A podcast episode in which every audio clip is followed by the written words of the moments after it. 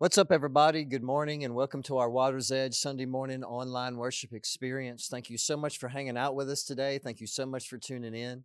For those of you who share these links with your friends, thank you so much for doing that. We hope it helps them. Also, for those of you that continue to give and you're generous online, understand that helps this ministry go forward, helps us love more people and help more people and serve more people and feed more people. And we're so thankful for that. Thank you so much for being generous with us. Also, today we're celebrating 14 years, 14 year Water's Edge anniversary. Really, really amazing. It's been a long journey. It's been fun. It's been really cool. Exciting things ahead of us. And so, happy birthday today to the Water's Edge, 14 years old. And today I want to share a message with you that's really my heart. It's what I want everyone to understand. Over the past 14 years, this is one of the most crucial messages that I've tried to get people to really take to heart and understand. So, what I want to share with you today may be one of the most important things to me to ever get across to you. And so today I want to share this very personal and important message. Today I want to talk to you about something that may not make much sense to you. A few weeks ago, we started this brand new series that hopefully is bringing some inspiration to your heart. All around us, we've seen fear, uncertainty, devastation, discouragement, sadness, depression. But this series is called This I want to see Jesus. We've seen all the painful things going on around us over the past couple of years, but right now in my heart, I want to see Jesus. And what I mean by that is this I want to see Jesus in my life, in my words, in my circumstances, in my relationships, in my city, in my community, in my church. I want to see Jesus in your life, in your circumstances, working in your relationships, working through your life.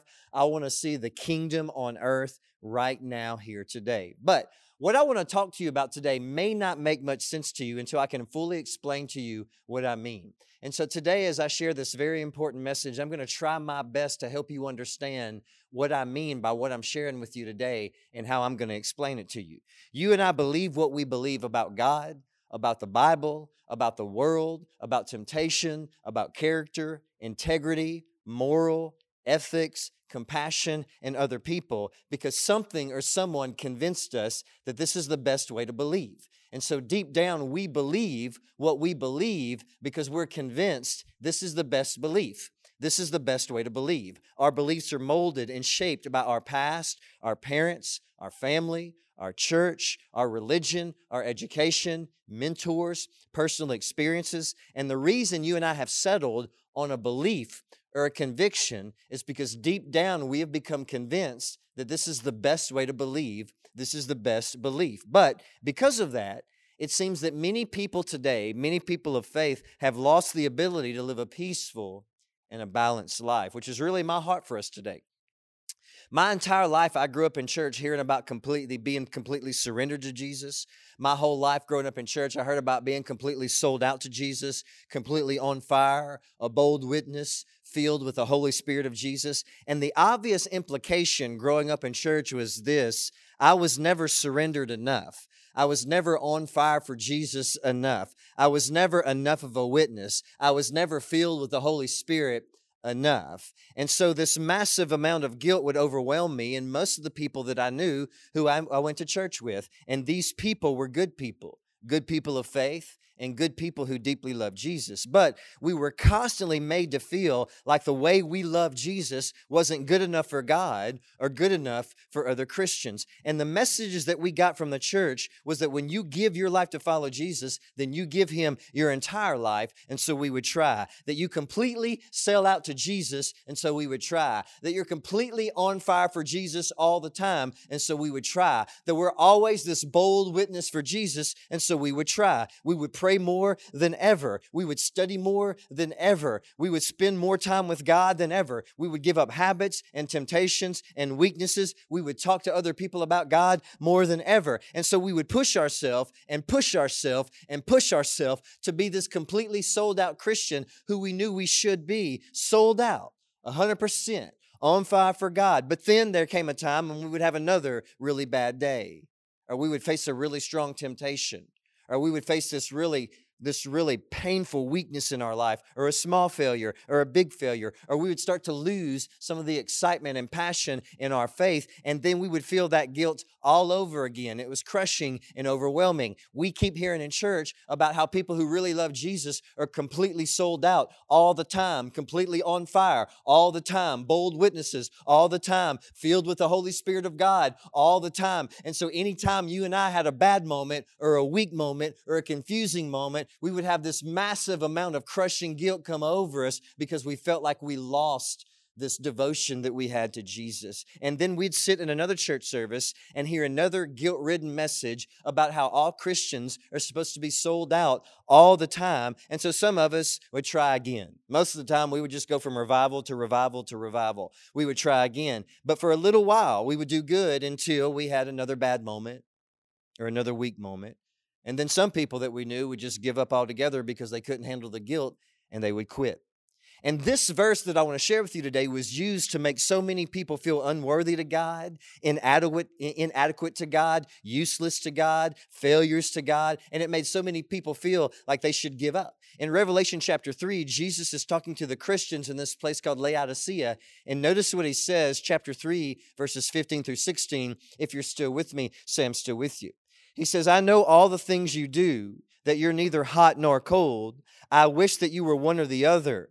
But since you're lukewarm water, neither hot nor cold, I will spit you out of my mouth. Now, I remember hearing how these verses were explained to me growing up in church that Jesus wants you either cold, and cold represented completely outside of God's will, in the world, just completely away from God, cold. Or God would rather you be hot, completely sold out, completely on fire for Jesus. You just can't be lukewarm. You just can't be in the middle. You can't ride the fence, or that makes Jesus want to give you up. That makes Jesus want to spit you out of his mouth or, or throw up. And so, for a lot of people that I went to church with, even myself at times, we went back and forth between these two different extremes. If I can't be hot for Jesus, if I can't be on fire for Jesus all the time, if I can't be sold out to Jesus all the time, if I can't be surrendered 100% to Jesus all the time, then I'll just dive 100% back into my habits. I'll just dive 100% back into my temptations and back into my weaknesses because we heard messages and it seemed like that's what God wanted. That was cold. God would rather you either be cold or hot. If you can't be hot and on fire for Jesus all the time, He would just rather you be diving 100% back into the world and back outside of God's will. Back and forth, back and forth from this extreme to that to that extreme, just as long as you're not lukewarm. When I was growing up, I went to church with this family. I knew them well. I still do know them well. And this was the story of their life and their faith the mom, the dad, and they have three sons, and I'm still friends with their three sons. And their three sons still live this way. One month, they're all Christian, all sold out, all in church, leading worship, mission trips, teaching Bible studies, preaching sermons. And then the next month, drugs, drunk, fighting, cheating, no God, no church, no nothing and then something bad happens in their life, and then they call me. Pastor Tony, we need to talk. You've known us forever.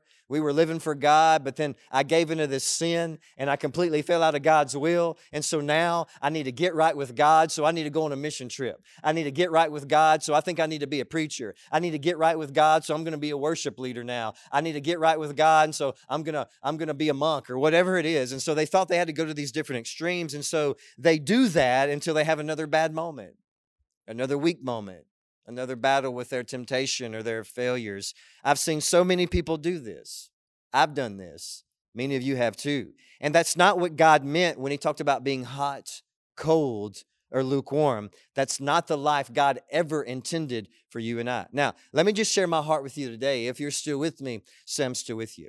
I think that following Jesus is the most peaceful way to live. I think it's the best way to live, the most loving, the most compassionate, the most balanced way to live. I think it's the most gracious way to live. And my desire for me and for you is to see us all finish our race. And what I mean by that is this that the longevity of our life the rest of our life will belong to Jesus. But in order to do that, you need to understand this. Now, anytime we talk about giving our life to Jesus, what we don't mean is this that if you can't give up everything right now, 100% right now, sold out right now, then you're not giving your life to Jesus. When we're talking about giving your life to Jesus, and when Jesus talked about following Him with your life, what He simply meant was the longevity of your life, the race of your life. Just don't quit. Jesus will never tell you that He wants your all or nothing. You've heard that in church before, that Jesus wants your all or nothing. He will never tell you that. Jesus will never tell you to either be sold out to Him or completely out of His will and in the world. Jesus will never tell you that He wants to spit you out of His mouth and throw you up because you're struggling and you can't be completely sold out right now because you had this bad moment or weak moment or even a selfish moment. I don't want you to ever walk out of our church and feel hopeless and guilty and weak and not good enough for God because you're going through this time in your life where you're struggling and you feel like you're not as close to to God as you need to be or as you used to be, stuck between your love for Jesus and your own personal battles in this life. I never want you to feel that way. But that raises a question for us today, and this is what it is. What was Jesus talking about when he said that he did not want us to be lukewarm in this life? Again, let's look at the passage in Revelation chapter 3. I know all the things that you do, that you're neither hot or cold. I wish that you were one or the other, but since you're lukewarm and neither hot or cold, I will spit you out of my mouth. Now, it's important to understand that near Laodicea, there was three different pools of water. On one of the outskirts of the city, you had a very ice cold pool of water. It had a stream that flowed into the city.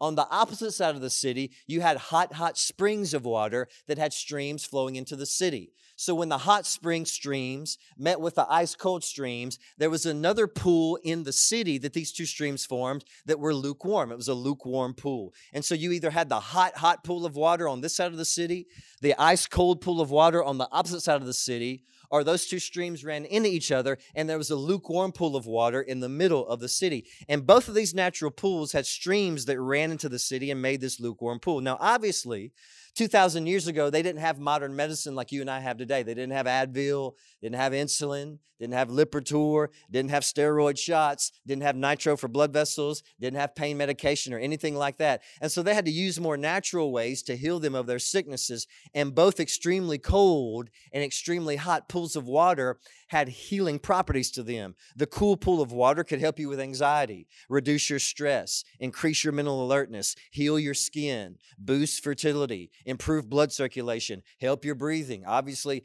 help you wake up. In fact, a lot of health professionals today would uh, recommend that everyone take a cold shower in the morning. It's not fun, but it has a lot of healthy benefits for us. The hot pool could lower your blood sugar, lower your blood pressure, help you heal your muscle and joint pain, reduce and relieve cold and flu symptoms. But the lukewarm pool was stagnant, it tasted awful, and it was good for nothing. And so when Jesus said that he would rather you either be cold or hot, just not lukewarm, this is what he did not mean. If you're still with me, say, I'm still with you. He did not mean that God would rather you be hot, sold out, on fire, in the center of God's will, or cold, worldly, and sinful outside of God's will. Just don't be in the middle. Just don't be lukewarm and ride the fence. Don't be lukewarm Christian who struggles so much with their own personal weaknesses that they're kind of holding on to God with this hand and holding on to their struggles with that hand, and that's just lukewarm, and that just makes Jesus want to throw you up. That is not what Jesus meant. Understand why that'll never make sense. Number one, because God is much, much better than that. God is much more loving than that. The second thing is this God doesn't want any one of us to be outside of His will. In fact, the book of Second Peter even says that. Uh, and the next thing is this God doesn't want to give anyone up ever. He says, I will never let you go in John chapter 10. And lastly, God wants your entire life, the longevity of your life, the race of your life. But in order to do that, you have to have balance balance in your faith and balance in your pace. So, very quickly, let me point out a few ways that can help us understand what Jesus is saying here and how we can apply it to our life. The first thing is this number one, cold and hot are specifics. And what I mean by that is this both cold and hot are decided, cold and hot are unmistakable. Lukewarm is vague. When something is cold, you know it. When something is hot, you know it. When something is lukewarm, it's a mixture. You don't really know what something that lukewarm is. Like if you're outside, it's 100 degrees outside, and you're at football practice, or you just finished mowing your yard.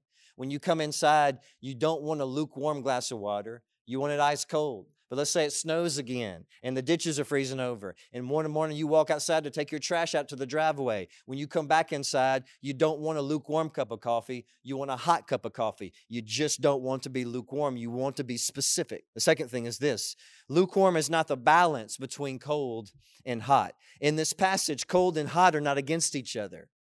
In this passage, they're both good. Why? Because cold is decided, specific, unmistakable, and useful. Hot is decided, specific, unmistakable, and useful. So cold does not equal darkness, and hot does not equal on fire and in God's will. It represents someone who is steady and decided, and they're not going to make any mistake about it. The longevity of their race in life is going to belong to Jesus. And this is what they're decided about. They've decided that the entirety of their life, the longevity of their life is always going to belong to Jesus. The longevity of their life is going to have one constant always one constant in your strong moments, one constant in your weak moments, one constant when you're close to God, one constant when you're falling on your face. And that's this you're just not going to give up you have decided that no matter what, there will never come a time when you say faith in Jesus is not for me. Even when you're struggling, even when you're weak, even when you feel like a failure, even when you feel guilty or ashamed, there will never come a time when you say, I just can't do this thing. The faith that walking, walking with Jesus and faith in Christ is just not for me. When someone's hot or cold, it means they've decided no matter what I go through, the longevity of my life, the longevity of my race will belong to Jesus no matter what?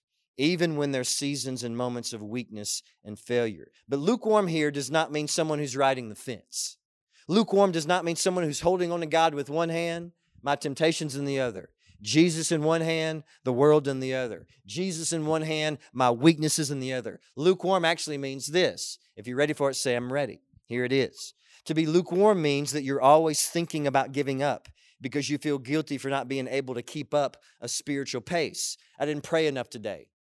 I didn't read my Bible enough today. I didn't spend enough time with God today. I didn't feel God enough today. I didn't worship enough today. I didn't tell enough people about God today. I should just quit and give up. I'm a failure. I can't do this thing. I'm not good enough for God. I want to be close to God, but I keep falling and messing up. And so I'm just going to quit and give up. That's what lukewarm is. Lukewarm is actually when you have not decided that the entirety of your life, the longevity of your life will belong to Jesus no matter what you go through. Cold is decided, hot is decided, lukewarm gives up. Let me say that again so you understand this passage. Cold is decided, hot is decided, lukewarm is always thinking about giving up. Number three, following Jesus is a journey and journeys last a lifetime. Notice this passage, Matthew 16, 24 through 25.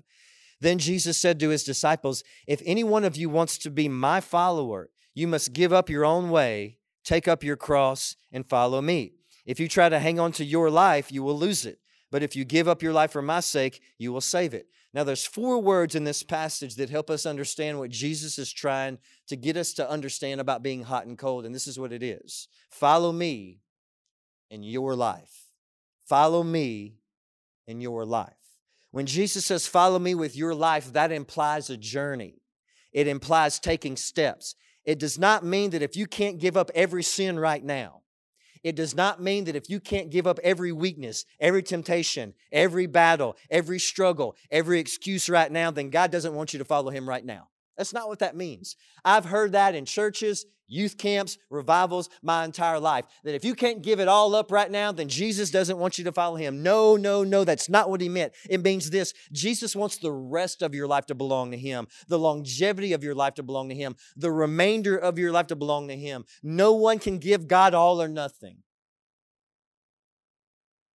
If I say that in some churches, they'd run me out.